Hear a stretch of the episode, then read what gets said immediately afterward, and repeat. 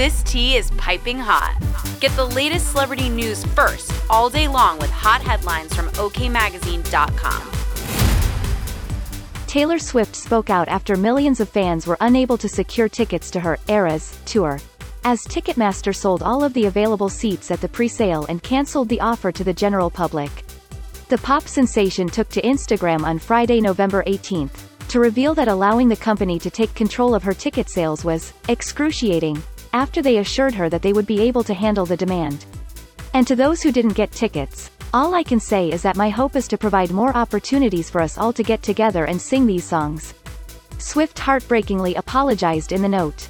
In other news, Al Roker revealed he was hospitalized for blood clots in his legs and lungs after being missing in action at the Today Show for the past several days. After some medical whack-a-mole, I am so fortunate to be getting terrific medical care and on the way to recovery.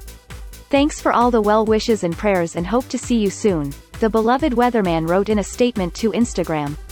Heidi Montag and Spencer Pratt have welcomed their second child together. The Hills alum gave birth to a healthy baby boy they named Ryker on Thursday, November 17th. The pair also share a five-year-old son named Gunner. We'll keep you updated throughout the day with the scalding details. For more fiery headlines, visit OKMagazine.com and hit subscribe.